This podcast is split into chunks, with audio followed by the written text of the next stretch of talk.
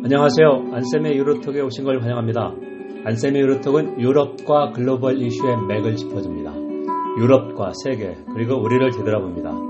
일주일에 한 번씩 여러분을 찾아갑니다. 국내 청취자 여러분 안녕하십니까? 기해년 황금 돼지의 두 번째 시간입니다. 자, 또 바쁜 일상으로 돌아가실 수 믿습니다. 어, 녹음하는 게 14일 월요일 오전입니다. 어, 제가 이제 금호강변을 걸어서 학교로 오는데요.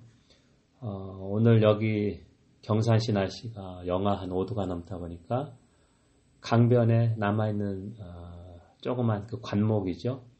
어, 약간 그 설화가 피었습니다. 그래서 좀 볼만했습니다. 청취자 여러분도 어, 조금의 여유라도 갖고 좀 이렇게 어, 신기를 지나길 바랍니다.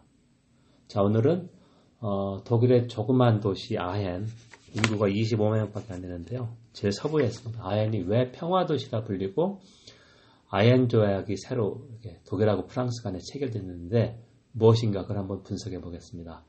먼저 유럽의 주요 뉴스입니다. 꽤 많습니다. 첫 번째가 아, 드라큘, 드라큘라의 나라라고 우리가 흔히 얘기하는데요. 루마니아가 2019년 상반기 유럽연합의 순회 의장국입니다.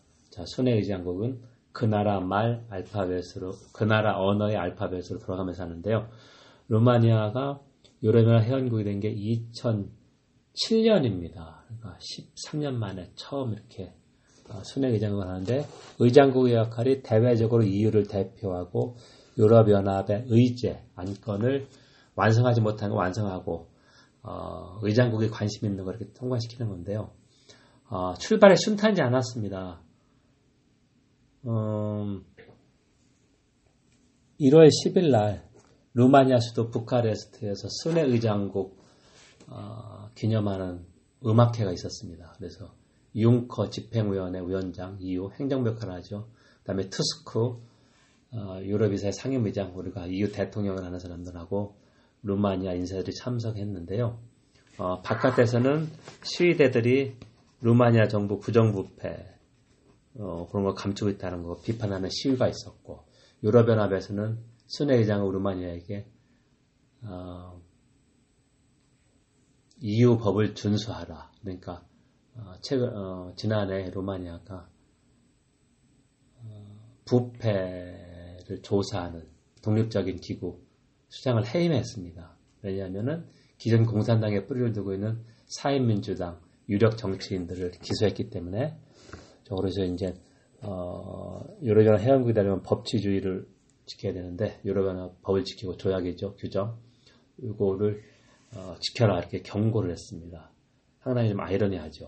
두 번째는 어, 예전에 유고슬라비아 연방공화국이 하나였던 마케도니아가 아, 국가 이름을 북, 마, 북마케도니아 공화국으로 바뀌었, 어, 변경했습니다.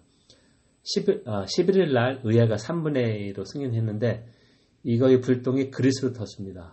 자, 그리스는 마케도니아가 마케도니아 이름 사용을 반대했습니다. 왜냐하면 그리스 내에 마케도니아라는 땅이 있기 때문에 그리고 어, 마케도니아가 이 이름을 사용하는 것은 그리스 옛날 땅을 회복하려는 그런 말대 안 듣는 얘기를 했는데요. 그리스가 모든 걸 방해해서 마케도니아는 유럽연합 가입 협상도 제대로 안 됐고 나토 국대성협도 가입을 못했는데 작년에 합의를 해서 마케도니아는 통과를 시켰는데 그리스 어, 집권 여당을 일구는 독립 그리스당 어, 극우 민족주의 정당입니다. 항의해서 연정에 탈퇴했습니다. 그래서 어, 치프라스 총리죠. 급진 좌파 어, 이번 주에 그러니까 1월 14일 이 주에 어, 신임 투표, 불신임 투표를 맡게 됐다. 연정이 붕괴되면 그리스는 조기 총선입니다. 근데 원래 2019년에 총선이 예정됐기 때문에 몇 달 앞서는 것이다. 자, 이 마케도니아의 국명 북부 마케도니아로 북마케도니아로 변경하는 게 순탄치 않다. 이 소리입니다. 세 번째는 영국과 일본이 어, 긴밀한 안보 협력 관계를 강화하고 있다. 영국은 브렉시트 후에 글로벌 브리튼을 어, 내세웠다. 그래서 일본과 어, 지난해 최초로 합동 군사훈련도 했습니다. 그래서 항공모함하고 구축함도 이렇게 파견 이렇게 하려고 하는데요. 여기에 대해서 비판이 많다. 왜냐하면 영국 외교 안보의 우선순위는 유럽하고 중동, 아프리카다.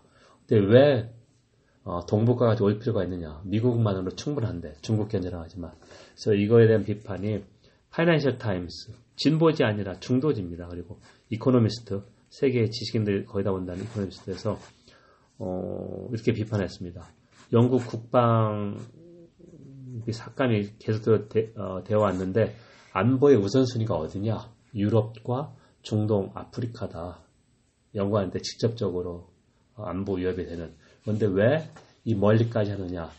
왜냐면 국방비가 삭감되는 상황에서 안보는 우선순위가 있어야 되느냐 그런 비판이었습니다.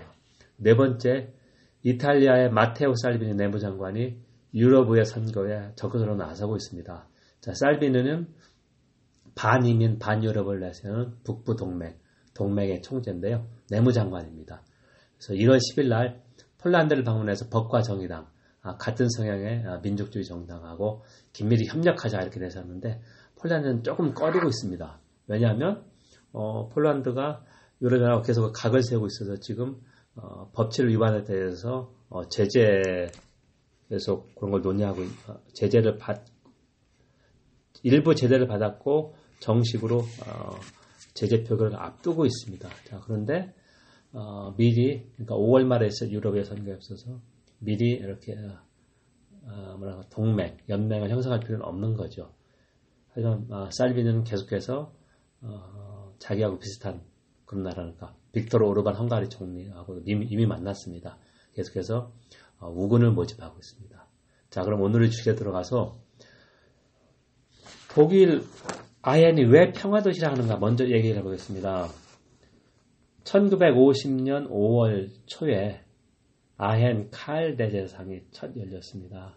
그래서 여기서 칼 대제는 어, 신성 로마 제국을 건국했다고 그럴까요? 제국이라는 게 좀 느슨했지만 어, 그런 인물인데요. 서로마 제국이 5세기 중반에 붕괴된 후에 어, 서유럽의 혼란이 계속됐습니다. 아, 로마 제국, 서로마 제국, 네, 마찬가지죠. 자, 이를 통일하고 어, 유럽의 어, 상당수 우리가 알고 있는 지금 서유럽, 이탈리아, 독일, 일부 중유럽, 그리고 아, 이베리아 반도까지 통일한 사람이 칼 대제, 샤를마뉴입니다.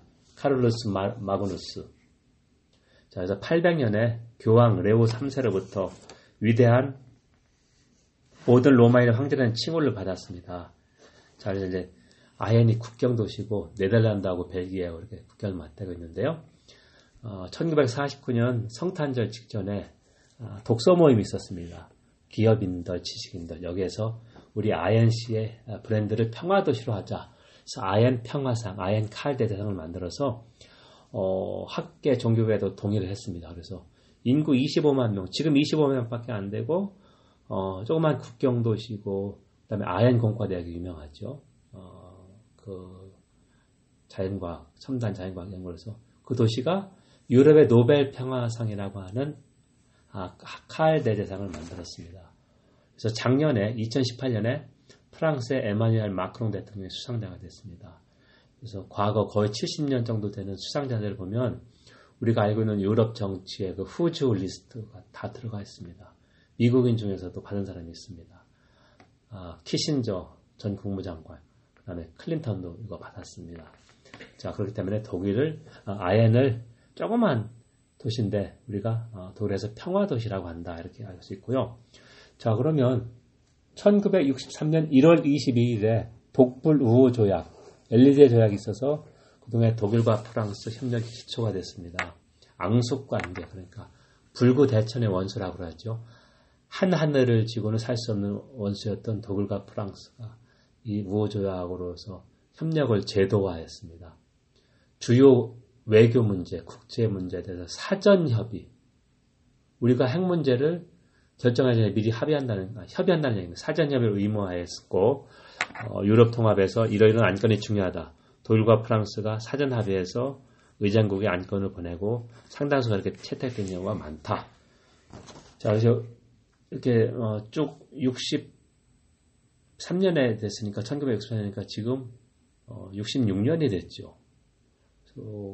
잘 이렇게 진행되어 왔는데요. 그러면 왜 56년입니다. 아, 왜 새로운 아연 조약, 독일 프랑스 신우호 조약이 필요한가? 이렇게 한번 살펴보는 먼저 아연 조약의 내용을 보면은요. 어, 독불 엘리제 조약, 독불 우호 조약에서는 어, 총리하고 프랑 독일 총리하고 프랑스 대통령과의 긴밀한 협의가 계속됐고 외무장관, 교육부 장관, 청소년 교류는 잘 됐었는데 어, 국방 분야 협력은 미비했습니다. 프랑스는 핵무기 보유국이고 어, 자율성, 독립을 상당히 강조를 하기 때문에 자, 독일은 경제에서 우위를 보이고 프랑스는 안 보였었는데 프랑스가 안보 쪽의 협력을 그렇게 달갑지 않게 생각했고 또 유럽연합 차원의 안보 협력도 별로 없었는데 어, 1990년대 중반 마스트리스 대학 유럽연합 조약부터 EU 차원의 공동 외교 안보 그런 게 있었는데요. 아현조약의 내용은 어, 제일 첫 번째가 공동 외교와 국방 안보 정책을 더 강화하자. 두 번째가 공동 이민 난민 정책. 그리고 경제 통화 도망의 강화. 이후에 디지털 단일 시장 완성. 그러니까 혁신과 연구 강화입니다. 환경과 기후변화 협력도 강화했습니다. 자 그렇게 보면 어, 기존에 부족했던 공동 외교, 국방, 국방안보 특히 이쪽을 중점적으로 하고 EU 차원의 난제, 핵심 이슈를 독일과 프랑스가 선도해서 제안하고 앞서가겠다. 유로존 계획은 제가 이 코너에서 몇 번 이야기했습니다. 자, 그렇게 이제 진행이 됩니다. 자, 그럼 네 번째로 왜 이런 새로운 우호 조약이 필요할까? 그 내용인데요. 국내 국외 요인을 발표했습니다. 국내 요인은 아, 마크롱이 2017년 5월 초에 취임한 후에 계속해서 유럽 통합 강화를 외쳤고 어, 독일에게 요구를 했습니다. 독일은 마지못해 이렇게 응하면서 작년 6월에 어, 베를린 교회 메제브루크에서 합의를 했습니다. 유로존 계획 합의하고 어, 엘리제 조약을 21세기에 맞춰 업그레이드 하자. 자, 그게 합의가 돼서 이걸 그럼 이름은 어떻게 붙일 것이냐? 어, 정식으로는 독프랑스 뭐 신우호 조약일 텐데 아니면 어, 제가 본 자료를 보니까 어, 협력과 통합으로 하면 독일 프랑스 조약인데 이걸 아엔 조약으로 이름 붙였습니다. 그 이유는 제가 설명드렸듯이 아엔이라고 하는 평화도시라는 브랜드 뭐 이게 바로 작용한 것이죠.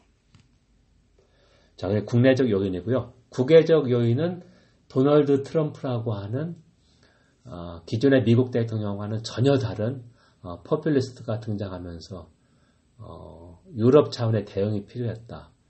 독일과 프랑스 한 나라 하면 안 됩니다. 그래서 두 나라가 선도하면서 공동 대응하자. 그렇게 하기 위해서는 유럽 통합을 강화할 수가 없다. 이유가 크다고 생각합니다.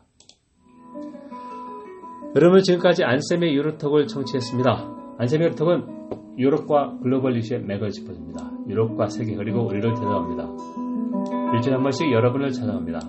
오늘은 독일의 평화도시 아헨 그리고 아헨 조약, 독일과 프랑스의 신우호 조약이 무엇인가 어, 그거를 좀 분석해 봤습니다. 자, 1월 1월의 중순입니다. 첫 달의 중순인데요. 청취자 여러분 건강 유의하고 다음 시간에 뵙겠습니다. 감사합니다.